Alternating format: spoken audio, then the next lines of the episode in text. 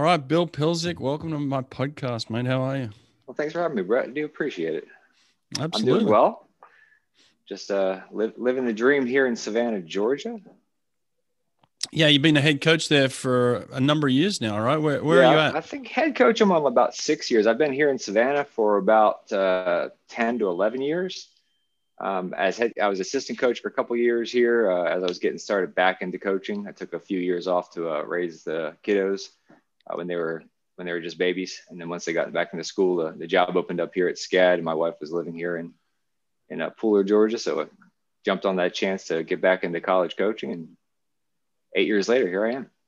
Awesome, man. Awesome. Well, I, I will talk about that in a second, but you are actually episode 150 on my podcast. And hey. Reason, the reason why I wanted you for 150 is because you have one of the greatest 50s in swimming history. Uh, they called it the, I think they called it the upset of the decade back when you yeah, that, beat Alexander Popov at the World Championships in 1998. Yeah, that was that was a that was a, a good swim for me at, there, and it it, it I, I was not expecting expecting the uh, the win there, but it, was definitely a. Uh, I, I do appreciate it, so I, I do owe Alex that. Well, I want to dig into that pretty deeply. I want to I want to go into the whole thing, but in terms of just you, let's learn about you a little bit because you have one of the most remarkable stories in in history uh, from where you came from to where you ended up. Um, pr- pretty amazing, even even for Auburn standards. Auburn was pretty known back in the day to get get these walk-ons come on or get you know these low-level scholarships, and David Marsh would sprinkle some dust on them, and they'd turn these things. but, um, but you, yeah, I, I saw those scholarship people. I did not get scholarship though at Auburn. well, in terms of where you where you grew up, tell us about that. How'd you get into swimming, and uh, what was it like for you? Um, I'm from a small town in New Jersey, Cape May, New Jersey is where I'm from, and swimming is is not very big there. I actually had to swim in a town that's outside of my town to to drive across to a different location, and I was a I was pretty much a terrible swimmer. Um, as far as from where I got to, uh, from where I started out of high school, I was only a 23.1 50 freestyle uh, yards. Wow. So at 17 years old, I, was, I, I would not consider that anywhere close to an elite level 50 freestyle. Um, and so to to go from there, there's really no outlet when you're a 23.1 50 freestyle. Nobody wants to recruit you.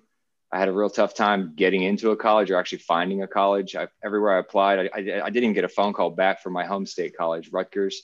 They didn't they didn't call me back. Um, so I started looking at junior colleges, and I found there's a swim program down in Miami. Um, there's one in Indian River as well, but Indian River wouldn't call me back because uh, they, they were they're obviously a perennial champions, but so I went down all the way down to Miami to swim. And 23 well, tell me this. Tell me this. Why did you want to swim even in college? It was one of those things where I was really good at it for the level I was at. Like I was, you know, just starting to win the BC championships. I was my high school uh, all conference, and so I, I really liked to win. Um, so I, I just kind of stuck with swimming. I knew swimming was like something I really liked to do. I, I was, I felt like I was good at it. Um, mm-hmm. and I had no idea how bad I actually was at the time. Um, but it's like I didn't even know there was a nationals at 17 years old. I never heard of national championships. I had no idea how the Olympic process worked. I didn't know there was Olympic trials. Um, so it was all brand new to me walking into it. I just know I wanted to keep swimming. And uh, one of my lifeguard friends, because I was on the beach patrol at Cape Makes it's a beach city.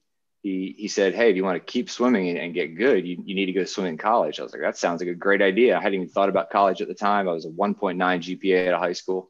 Um, so pretty terrible uh, grade point average. So I was going to have to sit out if I went to college.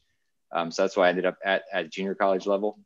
Um, so I, I, contacted the coach down there and he's like, sure, come on, walk on. So I walked on to Miami-Dade uh, Junior College down in Miami, Florida. Um, and they switched me from my primary events of 200 IM, 100 backstroke in, in high school to 50 freestyle. I actually got to specialize in the 50 because they saw – my 104 100 yard backstroke was not cutting it for yes. college level. yes, that's the, that's the best coach you ever had right there. you made it. You made a good decision there. Who was that coach? Uh, Peter Prinz and Reed Lewis were the coaches down there. Okay, nice. So uh, there, I, am sure Peter's not coaching anymore. I'm not sure if Reed's still coaching. But yeah, that was that was a, a, great decision, and I actually started enjoying swimming because it was outdoors. It was in Miami. Um, I was only 17 at the time because I, I was a young freshman, so it was, it was a it was a eye-opening experience to be in college. Um, and apparently in college, you don't have to be super popular with the teachers. They'll just give you grades based on your academic performance, so which is nice. So I started getting A's a, a lot. So I got my GPA GPA back to like 3.0. Um, and when high school was 1.9, so it was a popularity contest. So getting there to to, to actually just be judged on my performance in the classroom was was pretty cool as well. So you're not real smart at that stage. You're not real fast, and and your whole, whole life changed completely after that. But um, you... yeah. So the se- the second year in junior college, I just started. I started really growing. I, I was only five foot ten in when I first went to college. Um, I was five foot eight when I graduated. Five foot ten that summer. Um, and I hit six foot my second year, and then I was six foot three when I finally uh, won junior college nationals and then transferred to Auburn. So I finally reached my my peak height at 20 years old. Oh wow! So it, it really, it really helped bloomer. to fill out. very very late bloomer. Okay. Okay. So you you start to grow. You start to get faster. You start to um, do your homework, which was good, and get the grades. I always did my homework, just never never graded properly. That's it. so then, so then Auburn, like, uh, yeah, right. You start to look around and you start to think, well, I got to get out of here. I got to go somewhere, um, you know, where I can swim fast and compete. I guess that's that's what you're thinking. So how did you end up at Auburn? Yeah, so so David Marsh was the head coach. He just ta- had taken over Auburn. It was his first year, and so he was a junior college as well. He went to Indian River, so he was fast enough to go there. And so he used to go to junior college national. He came down, and I'd won the 50 free my second year. Um, I, I, I, was, I think, sixth place my first year, but I won the second year. And so he talked to the coaches there and, and got me to come up for a recruiting trip over the summer. What was the time um, you won? I won in this, I think the slowest time ever recorded for a win at junior college nationals, 21 1. so I'd gotten from a 23 1, I dropped two seconds just with that, that growth spurt okay. um, and some dedication to training. So I got down to 21 1. Good. And then went to Auburn for that first year. And, and on my recruiting trip over the summer, it was, it was Coach Marsh's first ever year finishing. So he had a whole group there training for the summer. And just a, a, the second I showed up on campus, he saw I had an earring. I don't know, it's one of those phases um, and he, I mean, the first thing he was like, the earrings coming off if you're coming to Auburn, just real curt, real like father like. And I really responded to that. Like I, I needed some structure in my life. Mm-hmm. Um, and so I saw, and he, the first thing he had said to me was, aside from take the earring out, was I, looking at your stroke bill, I think you can be a 1950 freestyler. And as a 21 one guy, hearing somebody believe that you can go 19 was just like mind blowing. I, I so I, I, I was like, yes, I'm definitely coming here. So I turned down I had another uh, option to go to Florida Atlantic University, uh, the only two schools that were actually recruiting me. And uh, so I walked on to Auburn. Awesome. I love it. All right. So, in, in terms of turning down a- another place to attend Auburn, I understand David basically made you walk on. You had to pay, you know, everything yourself. That that would have been a pretty big decision to say, yeah, this is the team I want to go to, even though it's going to cost me a lot of money to be part of it, right? Yeah, it was it it was a I think I was offered partial scholarship, but it was a Division two two school at the time. FAU hadn't gone Division one yet, and so my option was really go Division one, which you know everybody growing up in America knows Divi- Division one is is where the best athletes go, um, and so I just wanted to be a part of that, um, and so I just worked it out with my parents to take out a whole lot of loans, um, and just to be able to be a part of a Division one program. Wow, that's a that's a big decision, uh, but but obviously one that paid off in the future. So you get there. Who, who's part of your training group initially? Obviously, you go from where you are in Miami to this group in Auburn, and, and there's some young, hungry sprinters around. Who are they? Uh, we at that time we had uh, Dean Hutchinson was was uh, in his second year, uh, so I ended up in his lane because we had very similar characteristics training wise. Um, Scott Jett was in his his second year or his first year. Uh, there was Jeff Hike was there. Uh-huh. Um, Emery Osgood was was part of the group. So I was kind of thrown in that little lane where it was the sprint, uh, stay out of the way kind of group. Um, so they, they kind of just kept us together. So we ended up being a really really tight knit group. And my first year I actually had to redshirt, uh, so I didn't I didn't really participate on any of the teams, but I, I, was thrown into that group that uh, eventually ended up calling itself Lane Eight because we were just kind of like go over there sprinters we don't know what to do with you, and so we we were always put in Lane Eight. How, how why'd you have to redshirt? Um, I didn't transfer enough credits over. So junior college, you have to transfer credits to come in, and I, I, switched majors from a liberal arts degree into exercise physiology, and I didn't have enough physiology coursework, uh, so I had to do the extra year um, of getting my classwork back up to become an actual junior for eligibility wise. And so, f- from what I understand from that year, you spent a lot of time just wiping the blocks off for the other swimmers at the at yeah.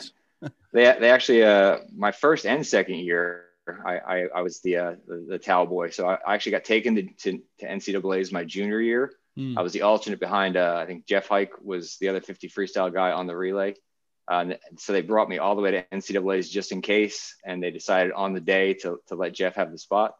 Um, and so I was like, all right, cool. I'm going to help out the best I can. So I, I took the towel, ran down there um, right before every heat, and I dried off their blocks. So they'd have a nice uh, grip to get to push, and not not slip on that back foot. Because that's something we really worked on was back back in the old school days. We didn't have these fancy wedges, mm-hmm. um, so the back foot grip was really important. We worked a lot on having a, a, good sticky back foot and always stepping on a towel, stepping on the blocks, making sure that block was dry. Uh, so I really wanted them to do well. So I, I would just go down there and draw the block for them. So, other than David Marsh, who, who's on the coaching staff at this time? Uh, so, my junior year, Mike Bottom had joined the squad. His brother was there, uh, Richard Bottom, and so Mike came as well. Um, and he was kind of helping out between groups. And there was that lane eight group that really didn't have any dedicated coach.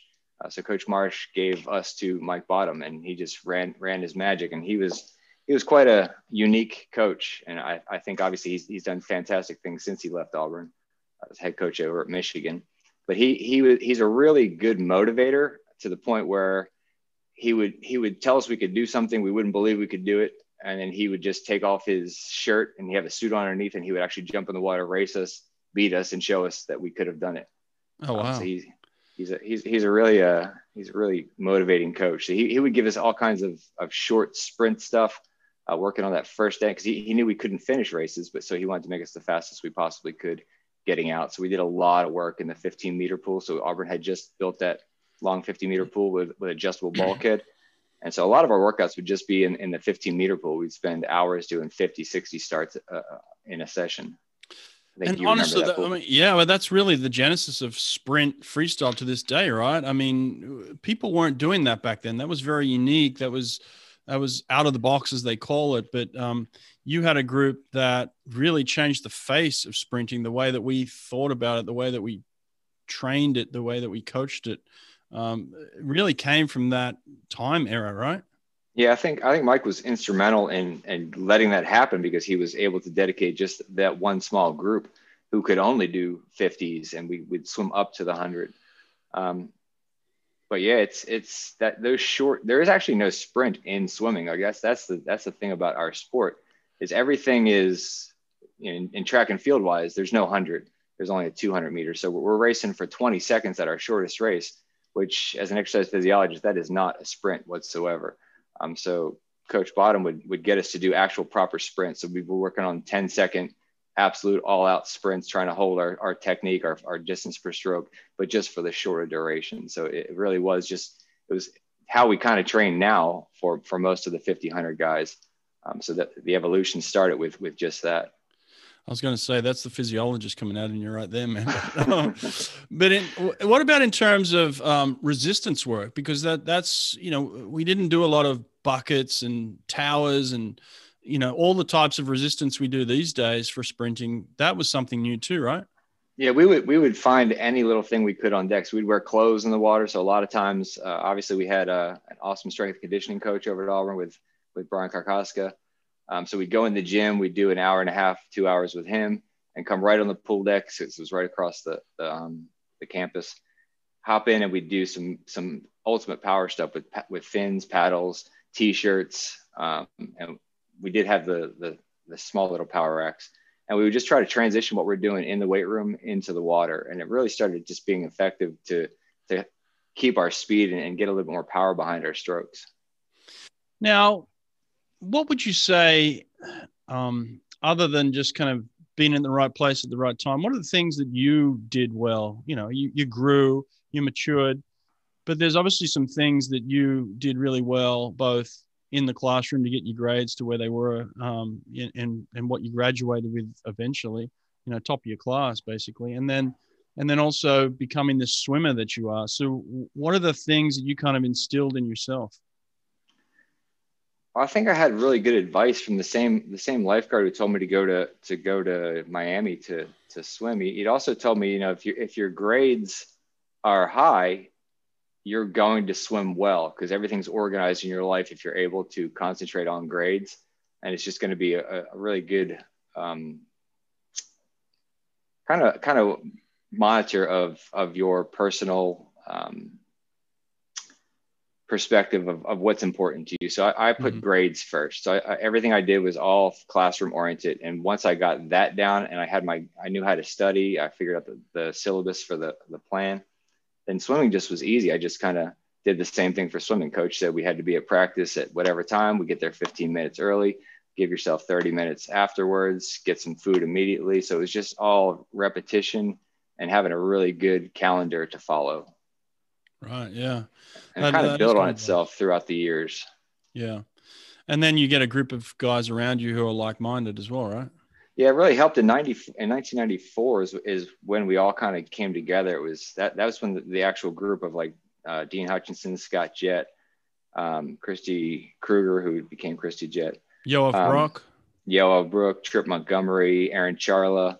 Uh, it was just a really good group to train with. Matt Busby was in that group, and nobody wanted to lose. So on, on any given day, it was kind of get in there and race. Now I had, I had already graduated, so this is now the start of a fifth year program. So I think Auburn was probably one of the first colleges to ever start that fifth year program. Um, and so we, we stuck around to kind of help those guys learn their not their place, but they had to beat us, and that's what, how we were kind of giving back to Auburn. Like our, our goal was to make Olympic trials. Like we we were none of us were good enough to be thinking, hey, we want to win the gold medal at any meet. Um, we just wanted to make the Olympic trials, so we kind of started our own little group. And because we're alumni of Auburn, uh, Coach Marsh let us train with the group. And so all the new swimmers who were coming up and coming through the program were able to train with us. And so it was kind of like those extra people to try to beat. And I think that really worked out well because we were really focused and we were really professional about what we were doing. We, we would train each other. Um, when Mark, when David would come in, he would give us sets as well. But a lot of times we were just left on our own to do sets that he would he would write for us. Um, and then when it was time to do the the fast sprints, we would jump in with with the Auburn team. And so it was really a good battle. And just being able to race each other all the time was what really helped us go fast. So 94 is when you have kind of your, your breakout year. It's you, you did, I think you got fourth at NCAAs. You, you make the U.S. national team, I, I, believe, to go to the world championships as well that year. Is that correct? Yeah, 94, I didn't make the SEC team again. So I, I actually never made the SEC team for Auburn. Um, but I did get to go watch uh, that meet. It was, it's a very interesting meet because that, that's the, I don't know if there's any historians out there know anything about the 94 SEC championships. Uh, a full on fight began at that meet uh, after the 200 freestyle because we had one, we had four people up in the two free, and uh, one of our guys uh, had flinched and and do- dived in because a camera flash was an obvious flash, and so the coaches talked. We got him back up, and so everybody started booing. So it became this real. We hadn't won SECs ever in Florida. Was really wanting to win. Uh, we, our fourth guy was going to get eighth. It was Oliver Gumbrell. Um, and he was told to take it easy because he had the 100 backstroke coming up and he took it a little too easy. He went a 148 from his 138 uh, seed time, and so they brought him up on a uh, lack of particip- lack of uh, trying, lack of effort rule. So they disqualified him, and the crowd went. Well, all, all the Florida guys started cheering that we got disqualified, and they did that in front of the wrong guy. So there was an Auburn guy who was a, quite a fighter, and uh, he, he kind of knocked the guy into the pool, and uh, so it became it became this thing. He got disqualified for the meet. Um, they had to move our seats. We had to switch with LSU. So it was this real contentious thing. But then Auburn went on to win to win their first ever SECs. I got to watch that. So after the championship on that night, um, I had to do a time trial to see if I could make NCAA since I didn't get to swim the meet. So they had a, a 10 p.m. time trial at SECs where I went 20.2. So super close. So we actually the next week had a last chance meet. I don't know if Auburn invented the last chance meet or they've been doing it for years, but it's the first I'd ever heard of it. So two weeks before NCs, I got to do the last chance meet. I actually went 19.7 and qualified individually for for NCAA's and got got to go to that meet and actually swim for the first time. Wow, that's incredible. What was this? What's the secret between those few weeks where you get 20.2 to 19.7? I think it was just a, it was a taper and it wasn't so late at night. I think I, I probably would have been 19.7 that day had had we not had to wait till 10 o'clock at night after that emotional meet. Mm. Uh, took a lot out of us. And again, I was trying to help out every, every way I could as, as, as a team member, but not on the team because it was a home meet. We had hosted it that year. Um, and then that summer, I had a breakthrough summer where I tied for third place um, with Jon Olsen.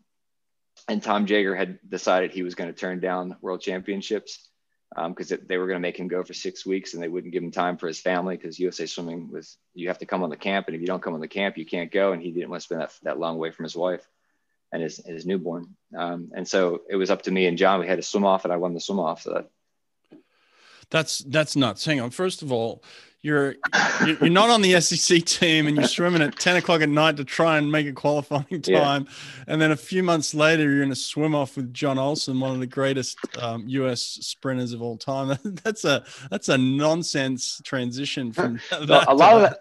A lot of that had to do with I didn't take off summers anymore. So after my junior year and having to watch NCAA's and dry blocks for people, I decided that probably going home over the summers and being a lifeguard on the beach patrol, which I did every year up until that year, was not a good idea. So I actually became a year round swimmer at that point mm. and didn't take three months off. So I think that really helped with the fact that I stabilized my weight. I was finally up to about 180 from like 160 and I was six foot three.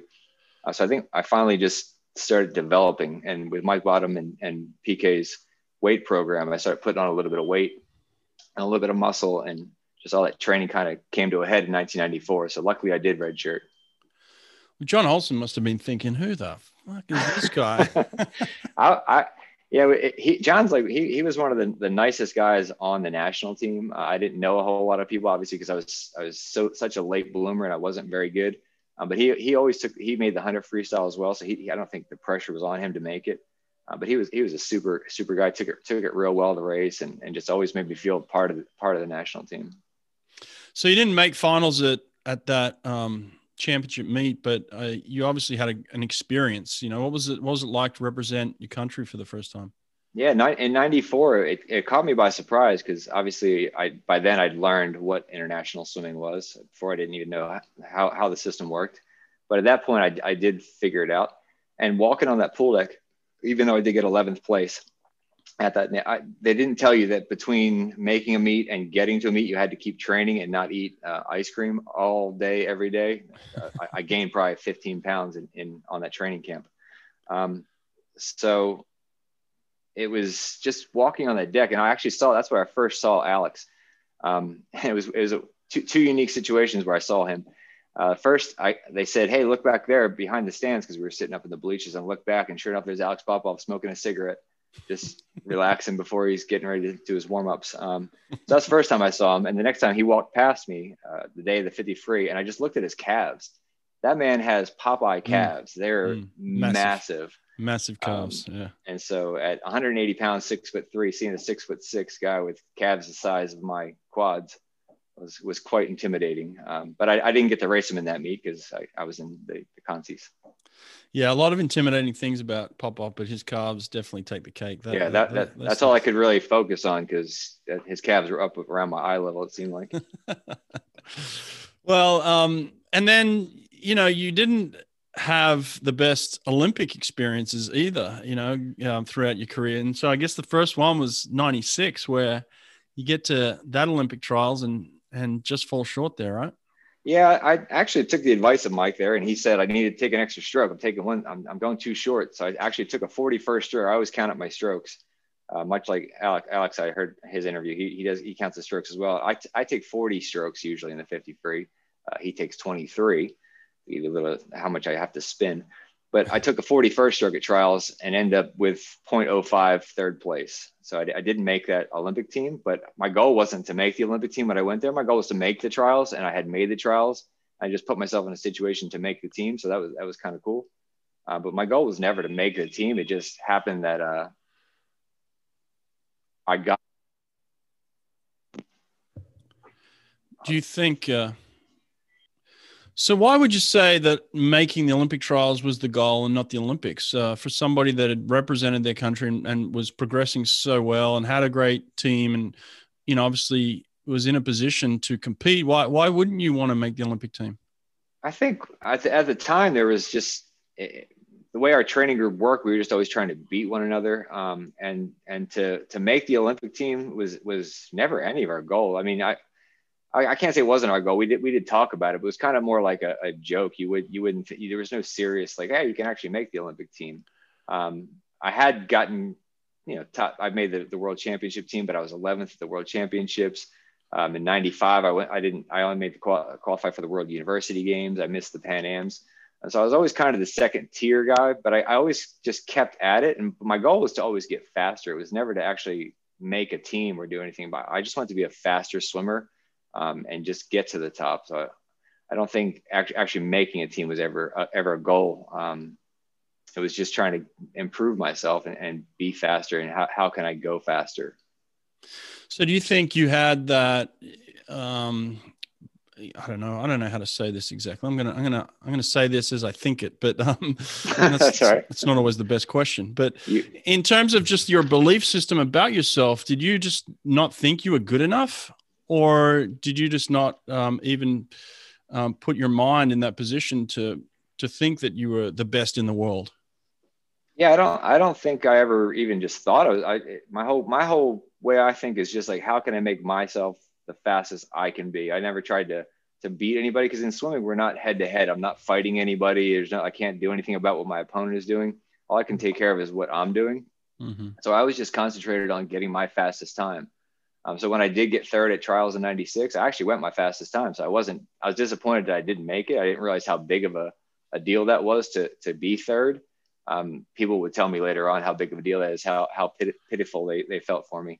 Um, but I, I, had just gone my best time ever, um, so I was pretty pumped about that. Um, obviously, I did I did hope you know Olympic alternate, and but it, it, was disappointing only in the fact that I felt like at 20.55 or sorry 22.55, which was my time, I felt like I should have been at the Olympics because it was the fifth time in the world at that point. So why isn't why aren't the best people at the meet. Um, so I, ne- I, I was upset about that, but I wasn't upset about not making the team. Yeah, yeah. Was it hard for you to watch the Olympics in '96? Yeah, I was. I, it, I, I, did go because Coach Marsh gave me a ticket because he was he was on the on the staff, and so I, I came and I watched and I watched three people. I think it was go 30 point, and then I watched a whole bunch of 28s and 24s and then 23s, and I was like, we're almost getting to my time. Um, and so see, it, it, was it was more like aggravating just for that. I, I, I just don't agree with the only bring two people rule that we have. Yeah, yeah. But yeah, to, to watch it wasn't wasn't a disappointment because I never really considered making the team, and at that at that time in my life, I didn't realize it was a big deal. So at this stage, you've graduated. Um, you're you're working on a master's degree or you finished your master's degree? I started my I finished my master's degree in 98. So I started it in about 96. Okay. Okay. Um, so you're, so me, you're in me school. and Dean were sitting around and he decided he was going to do physical therapy because he quit after 96 trials. Uh, that was my training partner, Dean Hutchinson. And uh, I just, I decided to start, start a master's degree. Yeah. So you decide to do the master's and continue swimming just, just because you're getting faster and you're loving it, right? Yeah. Yeah. I, at, after getting third at trials, um, I decided I was just going to swim to see the world. And I just kept making national teams at that point. So my goal was to actually start making teams and have USA Swimming bring me all over the world and, and, and actually just see the world and experience what there is in, in the world. Yeah. And then 97, you get this. Nate's come out with another awesome tool for the swimming community. It's called Swim Nerd Live, and it allows the data and times from your actual scoreboard to be broadcast and viewed in real time on any smart TV, phone, or other device. It has all the information you're looking for event, heat, lane, name of swimmer, times, and places. One click on any device, and they're watching your swim meet live in real time. Go to swimpractice.com to learn more new training partner, this little punk from Australia. yeah, we were excited to have you come. Um, so again, us being there, it gave me the opportunity to race the, the new guys coming in, and uh, and you had somebody to challenge you. Um, so win, winning your NCAA's your right right off the boat was a pretty spectacular. So I was a little bit worried there. Um, so, but it was it was awesome to to be able to race the new guys coming in. So 90, 97 when you when you came, it was like I think I had made uh, Pan Pacific games that time. Um, did you? I'm not sure if you made the Pan Pacifics, but you, you started making teams in '99, 2000. 2000, yeah. I actually went back each year. So I won the NCAAs in 97, my freshman year, and thought, uh, oh, wow, this is uh, incredible. Like, I'm, I'm one of the fastest guys in the world. And then subsequently, for the next three years, I went back to the Australian trials and didn't finish higher than sixth place each time. I, I just go down there and get whipped. I think a lot of it had to do with the jet lag, a lot of it had to do with the nca hangover. You know, by the time NCAs was over, we were all kind of like, oh, let's take a break. We're so exhausted mentally, and then I'd have to go down to trials, and so I just I just didn't make Australian team, so I didn't get to compete internationally, and so I just um, you know put it down to the fact that I'm just going to be an NCAA swimmer and enjoy the college experience and and love my team and have training partners like Bill Pilczuk and uh, and just love life. But yeah, that was kind of what I what yeah. I ended up happening. Yeah, that, that that's that's why Auburn was so great. We just had so many people come through in the in the, in the six years that I was there doing post grad, um, and just just the tra- there was never any animosity. Like I always saw there was there was this rivalry between different people. Like Alex had the, the rivalry with, with Gary, and and was, that was mostly media. But at, at Auburn, we were, we were never rivals. We just wanted to like race each other and like see how fast we could go. And I I just I just really loved that. Yeah, and that's and and that really brings us to '98 because uh, I have my side of the story, you have your side of the story, and we can kind of blend them together to to give people a picture of what happened that that championship. So anyway, you you qualify for the U.S. team, I guess. Uh, who who did you end up beating to qualify for that World Championship team? Um, actually, I don't. I I know Neil Walker was our second guy, um, but it, it it's funny because a lot of the top guys from '96. So apparently in, in one of the things I really thought about was I wanted to be just always staying around my time. And they're the guys who tend to win at the Olympics or go to the Olympics. They would go to Olympic Olympiad to Olympiad, but you'd never hear from them, or they wouldn't be any anywhere in the world mm. um, meets in between. Mm. Um, so I just wanted to represent the United States and, and, get out there and go to all these meets. Um, so honestly, I, I, I don't think Gary was at that one um, and Anthony hadn't come up yet. Um, Gary might have been suspended at that time. I think he had an issue with something that had happened. Um, so me, me, and Neil Walker um, were, were the representatives for, for the United States. Um, and it was a really weird world championship because it was January. So I had to spend Christmas at Auburn by myself because we were leaving for, for uh, Australia um, second week of January. So I, I couldn't take a break. And Mike Bottom had gone by then. So who's coaching you at this stage?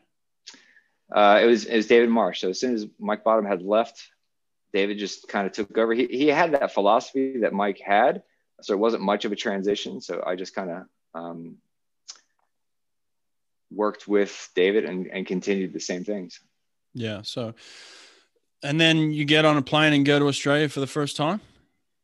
It was the, the first time I was I was ever in Australia. Um, and it's a it's an amazing country. Like honestly, if there was another country I would move to, it would definitely be Australia. I'm kind of finding it hard to believe you've chosen the United States, um, and you didn't get your family to move to Australia.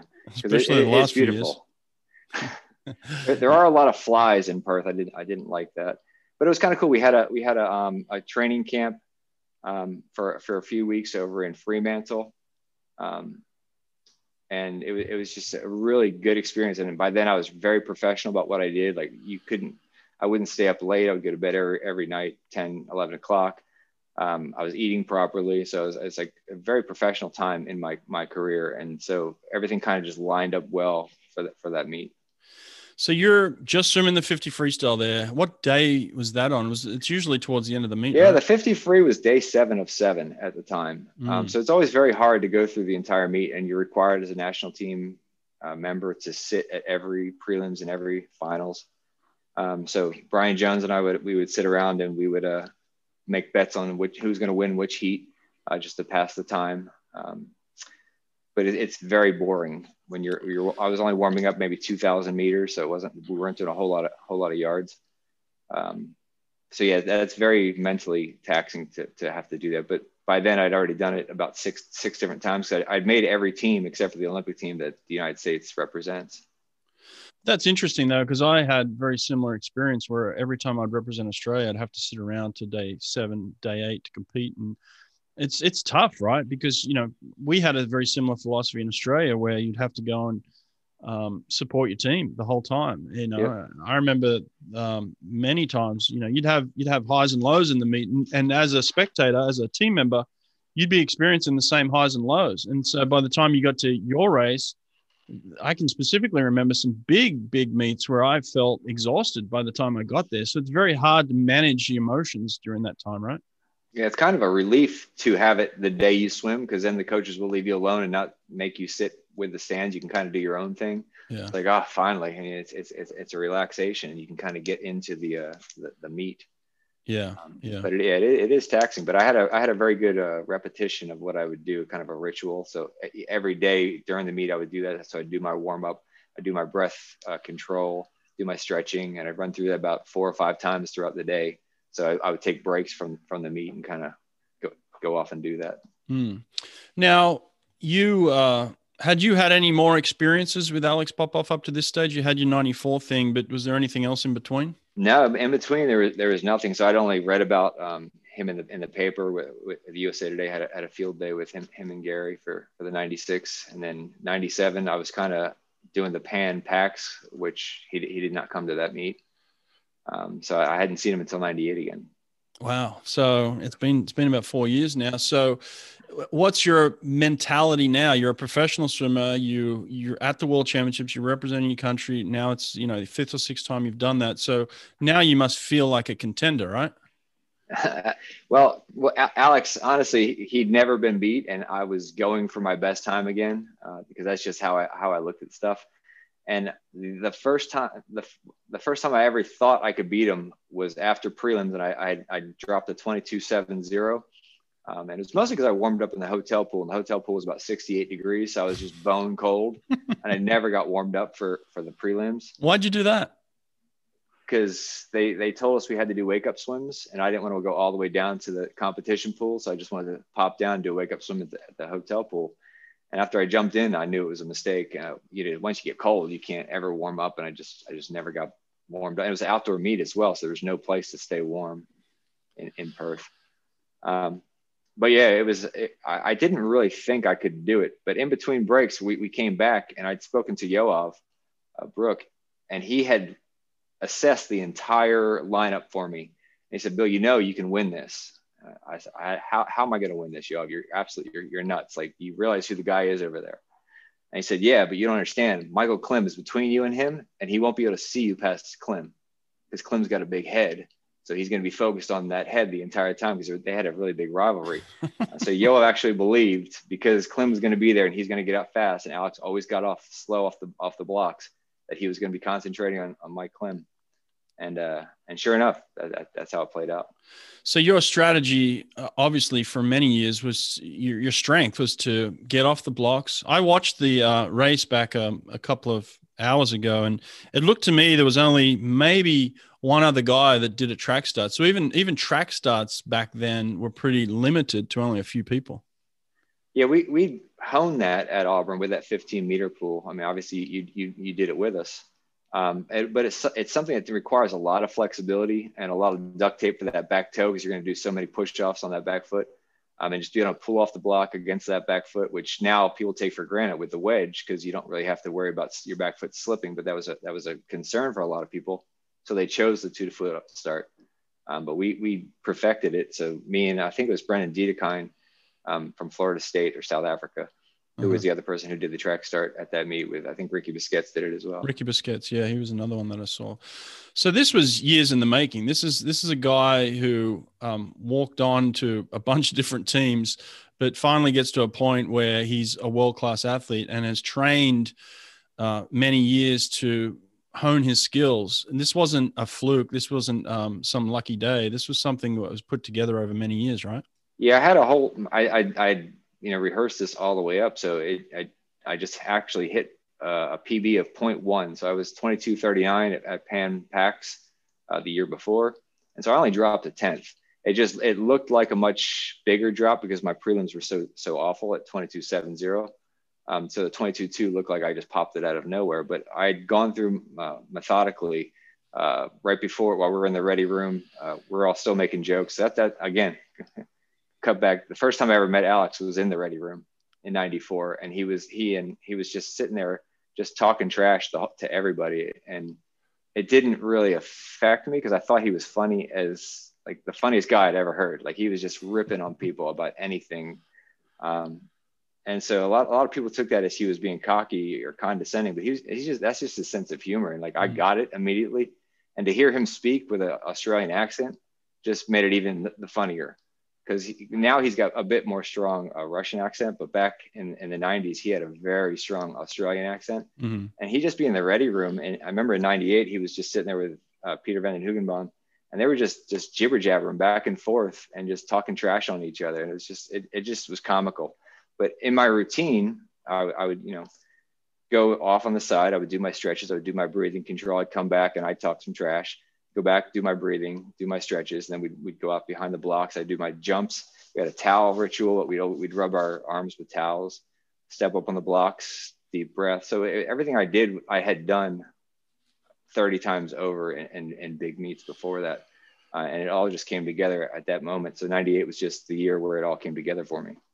So Popov hadn't been beaten, I think, in you know any number of years. I think seven or eight years. You know, he's the world record holder. He's the Olympic champion double Olympic champion at that stage.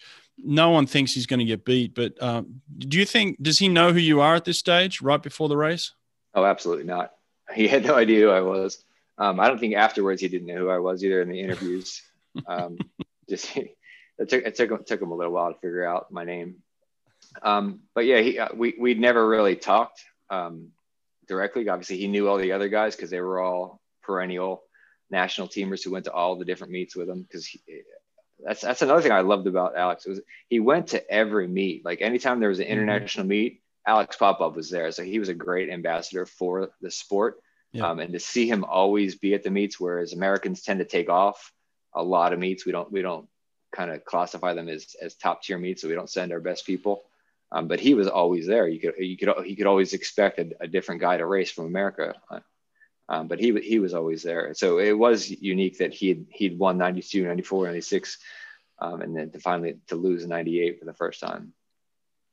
So my side showed up all the time. Yeah, he was he was everywhere, man. But um, my side of the story is so obviously there's no internet, there's no you know FaceTiming back in '98. So uh, I'm in I'm at Auburn. I'm training at Auburn, and um, and I get my dad to call me. I think it was something like three o'clock in the morning Auburn time d- down in Perth when you're when you're racing. I know it was in the middle of the night, and uh, I was like, Dad, make sure you call me, okay? I need to hear this live. I gotta I gotta hear Bill, and so I'm like, all right, give me a play by play, and so.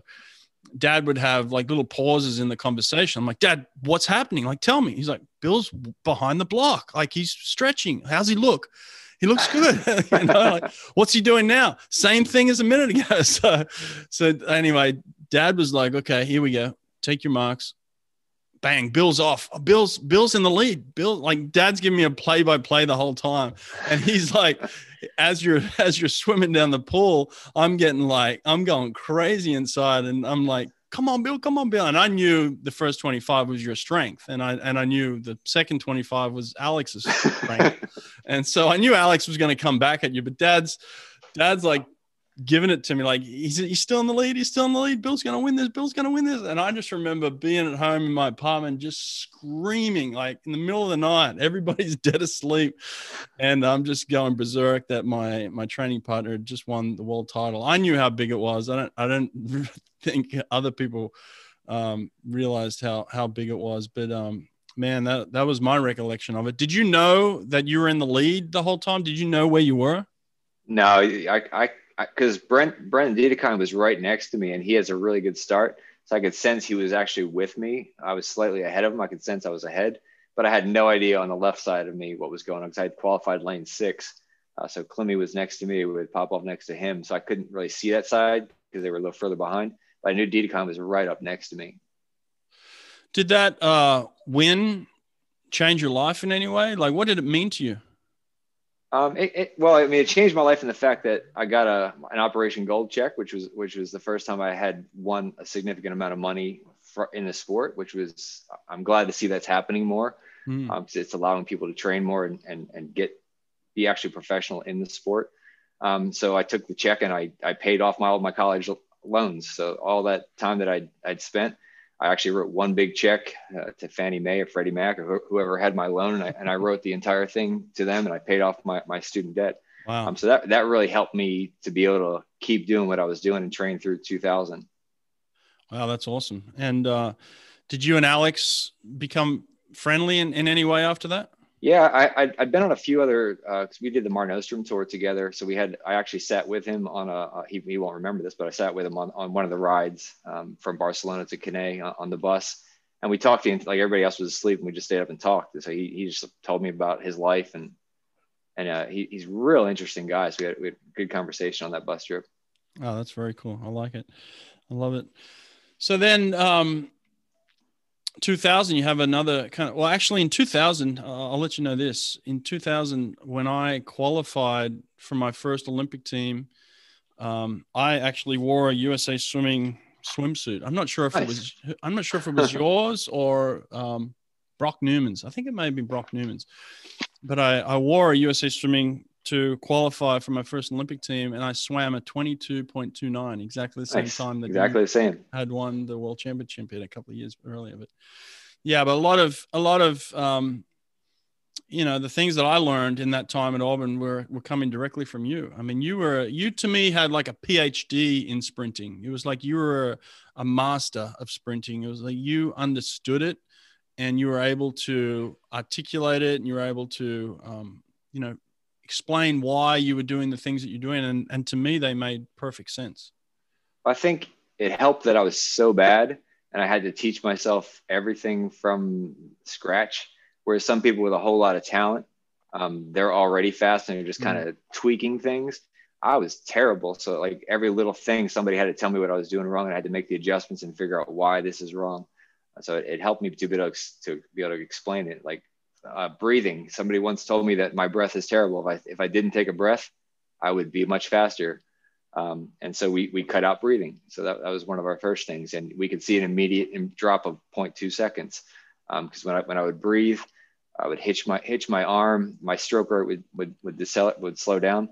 Um, and so we just got rid of breathing. So we weren't allowed to breathe anymore. So we just did a whole lot of hypoxic work. So little little tiny details in the 50 you could see immediate feedback especially in that 15 meter pool um, where we do like three laps in the 15 meter pool so we could see if our if our turns or our starts or our dives or breakouts like little details uh, would be magnified in there and that, re- that really helped now what about in 2000 missing the team was it a lot more difficult this time than it was in 96 yeah, I think that that one was a little more difficult. I thought I had a, a, a chance to actually. I wanted to. My goal was to make that team, um, and not making it, I was a bit frustrated with that one because the, the new suits had come out and they sprung it on us like three months before that. Hey, mm-hmm. by the way, you're going to be allowed to wear these compression suits that we they were working on, and and I had mixed feelings about it. Um, I think I did an interview with USA Swimming. I, I, I, said it was unfair, so Speedo did not like that I'd said that. Um, but I can see the advantage of the suits. I just didn't like that they did it right before trials, and we didn't have enough time to to prep in them. Yeah. Um, so that that to me was just, it threw me kind of off my game. Yeah, I, re- I remember that. That threw a lot of people off for, for many years. Know, between kind of '99 when they started to first come out to 2009 when we had that suit fiasco. Then, but um, yeah, for for a period of 10 years, it was it was every yeah. every new and, competition there was a new suit coming out. Yeah, and I'm I, I do like the suits now. I think it's great for the sport because they're going to bring it brings money into our sport. We can we, we can actually pay our, our pro athletes more with that with that money. So I actually I do like them now. I just wish they would make a, a, a few different rules, and I wish they hadn't brought them out right before the Olympic trials. Was it easier for you to see that the US went on to win um, the gold? Both the guys tied for gold, or yeah, that, that, that, that, make it harder?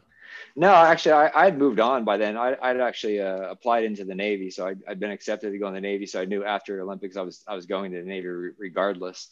Um, so when I didn't make it that night, I actually started running stairs and started training for that. So it was it was kind of seamless like it. Oh, nice. Okay, okay. And then when did you finally decide to hang it up completely? Um, I'd hurt myself training for the Navy, so I, I I continued to train at Auburn, and I was in the doing a doing a PK circuit and I, I had been on the, the bear squat machine and, and somebody was bouncing on the bear squat machine trying to t- trying to encourage us that's the, the machine where you put the uh, the yeah you're, you're, kind of doing squats um, and the weight is kind of hinged out on a lever system somebody mm-hmm. stood on the lever jumping up and down and kind of tweaked my back um, and that kind of ended both my swimming career and my navy career because i had found out i had a, a degenerative disease in my my lower spine that wouldn't allow me to get the torque I used to get anymore. So I, I had to quit swimming because of that that injury. Oh wow! What year was that? 2000. 2000. Oh, okay. Yeah. So no, November 2000, I was planning. I was supposed to report to the Navy for uh, January, and I hurt myself in November. So I thought it was just a little tweak in my back, and it, it just never went away. And I got X-rays, and it turned out I had uh, three bulge discs. Wow. So looking back on your career, how do you feel about you know where you started and where you ended? What what are the feelings like for you? Yeah, I think I think I sacrificed like I became a very disciplined person. Where, whereas before when I was younger, I was not disciplined whatsoever. So I think to get to the level I got to, which I had no business getting to, um, it was just tearing away every little bit of uh, having fun, being free, being carefree. I like I, I was I became a very um, locked in person with with everything that I did. So I think that that's kind of good and that's kind of bad. Um, but I definitely learned a lot about myself and, and realized that I I could do anything I put my mind to, but it just takes a lot more work and effort than I thought it would take uh, when I was younger. What about uh, now? Do you do your kids that you're coaching do they know that you're a former world champion and that you swam one of the you know swims of the decade? Yeah, they they uh, it, it, every about every September October they, they they they play it for the the new people, and I I get razzed a little bit about it. Um, so they they are, they are aware, and then they say, "Oh, but you're not an Olympian." American swimmers are only judged if they made the Olympic team. yeah. Well, there's going to be a few third place finishes in the next few months, and so um, it's it's definitely one of those places in America you don't want to end up. But you know, you you learn to make the most of it um, somehow. You know. But to, yeah, I'm, I'm I'm still I, I, I do try to give them back what I learned, and I, I try to make give it again. I'm I'm at NAI level here, um, so I'm trying to give them the Division One feel. Um, I try to to do everything the way we did it at Auburn, kind of just that that whole mentality. And I kind of trained them for the 200 free, and we and we worked down and up from there. Um, so it, it's it, it's nice that I can give back to the to the swimming community. How do you balance between the, your physiology background and then your psychology, obviously of winning a world title and, and being in a certain headspace? Um, what, what's the balance like for you? Um, how do you mean? Well, what, what do you lean more towards? Do you obviously do you lean more towards the the physiology, or do you try and blend in the two of like the the art and the science type thing? Well, yeah, everybody, all, all coaches have a plan. So my plan is straight up physiology based. I, this is what I want them to do. This is how I want them to do it. And then when a season unfolds, you can see you got to throw that out and, and start again from where you're at, because always something's going to come up so you have to be kind of flexible. And that's where the artistic part of coaching and, and being a swimmer is because you have this plan, you have these energy systems you want to hit, you have these goals for the year, and if people are hitting it or they're not hitting it, you have to make adjustments on the fly.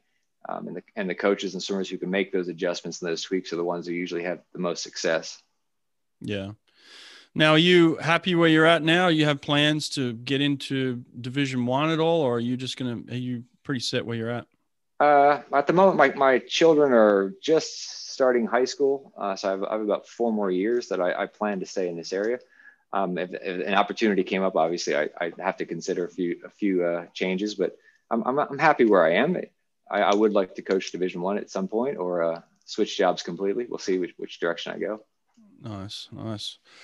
Well, listen, man, it's been awesome catching up and just kind of sharing your story a little bit. Part of the podcast is really just documenting some history, and so I'm glad we kind of were able to document your journey to the to the world title. Is there anything that I missed? Uh, I did set the American record short course meters, um, but that was a 99, and that was uh, coming off of Pan Pacs, my second Pan Pacs, where I was sick, and I went to this meet with uh, a, a, it was the Bank of America short course meters meet. That, that was kind of cool to, to get up and after Pan Pacs, we went straight to Colorado Springs. I'm not sure if you were on that trip or not. 99. We mm-hmm. started mm-hmm. the year off in September and we went out to Colorado Springs, and there was a Bank of America, so they flew me over to to San Diego for that, and I popped a 21-5 randomly in, in in the prelim, so it became this thing where I, maybe maybe Bill's got a chance to set the American record. So I actually set the American record 21-5 in my third try where I let off a relay.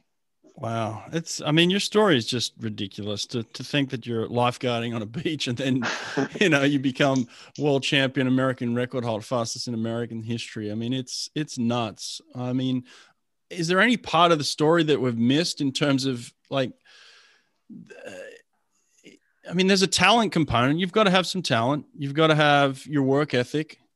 Is there anything else that you try and instill in your athletes to say, like, look, because like your story is one of those ones is like, look, if I can do it, anyone can do it. Is that the truth?